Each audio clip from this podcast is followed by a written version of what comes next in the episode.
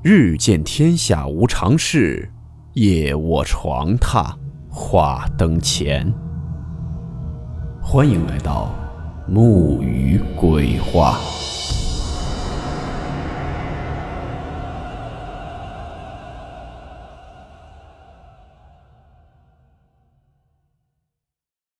今天这个故事名字叫做《运》。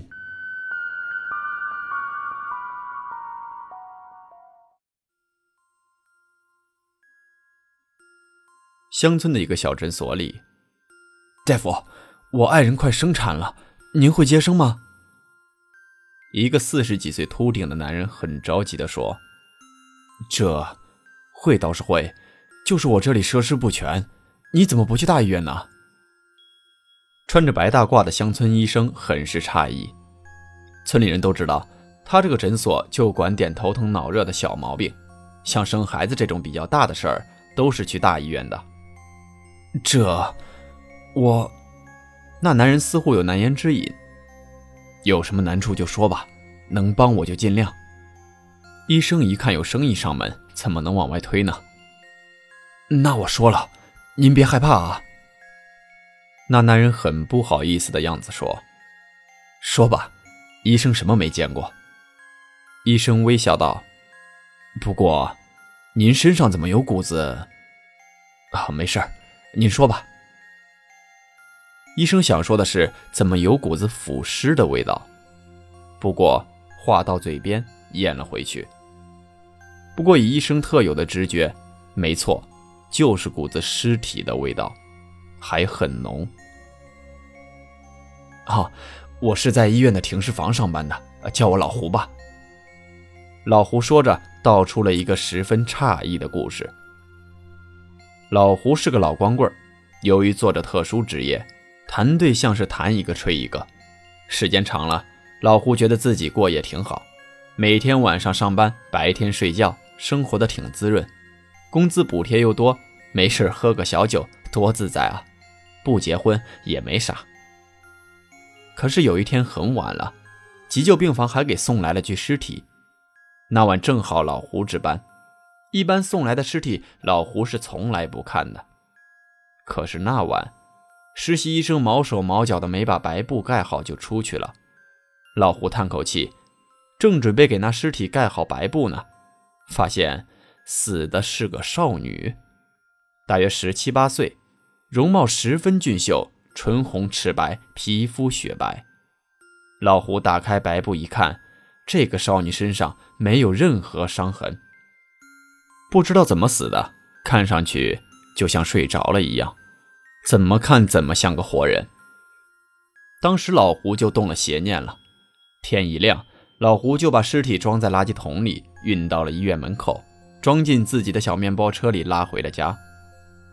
这下老胡可算得着宝贝了，摸摸姑娘的脸庞、小手，整个一个爱不释手。这时候，姑娘忽然醒来了。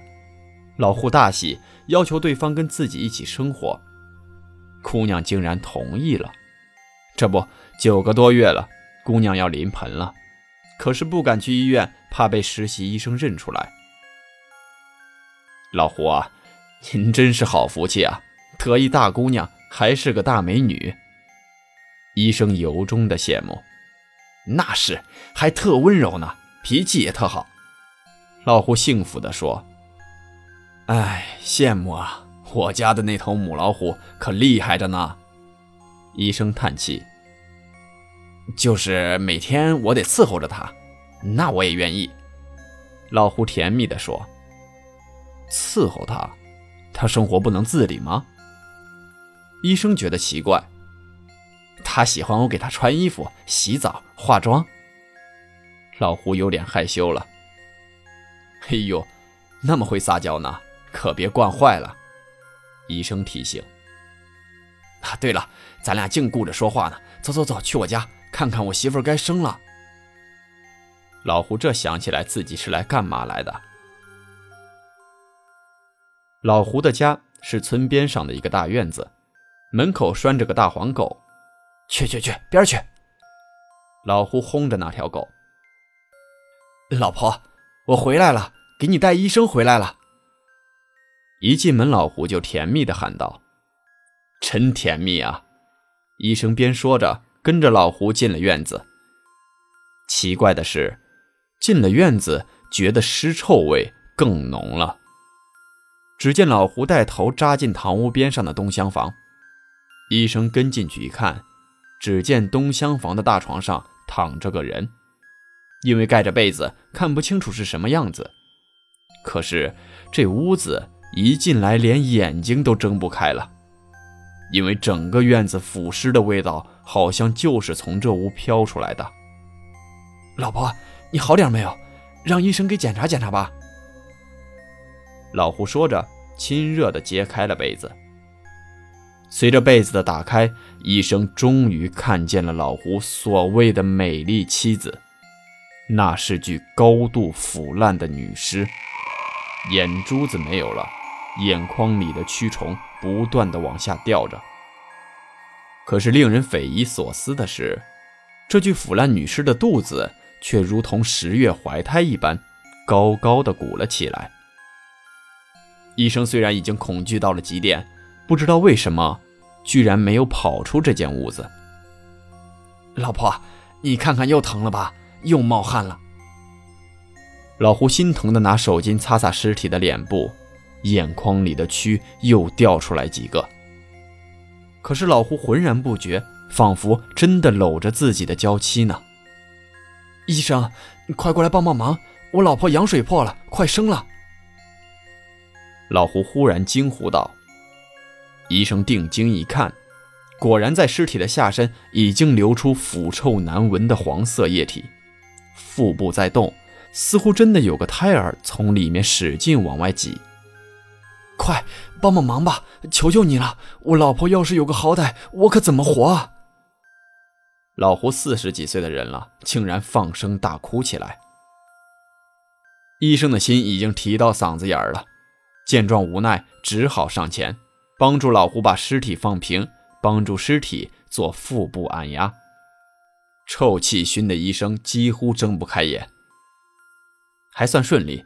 女尸居然产下一个男婴，只是那个婴儿身上也有一股子腐尸的味道。老胡见是个儿子，赶紧跪地拜谢。医生趁机找个借口赶快回家了。不久以后，村子里来了很多警察，老胡被带走了。经过调查才知道，当年老胡偷走的女尸属于假死状态。后来在老胡家真的醒了，老胡为了把女孩留下来，强奸了女孩，女孩反抗，老胡失手掐死了她。谁知道人死了，胎儿却还在发育。女孩的死对老胡打击很大，几乎神经失常了。他眼中女孩并没有死，只是变得很温柔、很听话了。所以他一直当他是个活人，乃至于找人给他接生。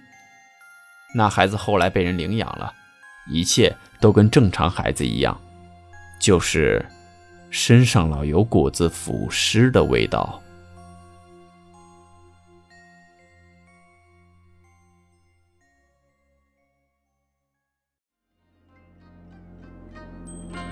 好了，我们今天的故事到此结束，祝您好梦。我们明晚见。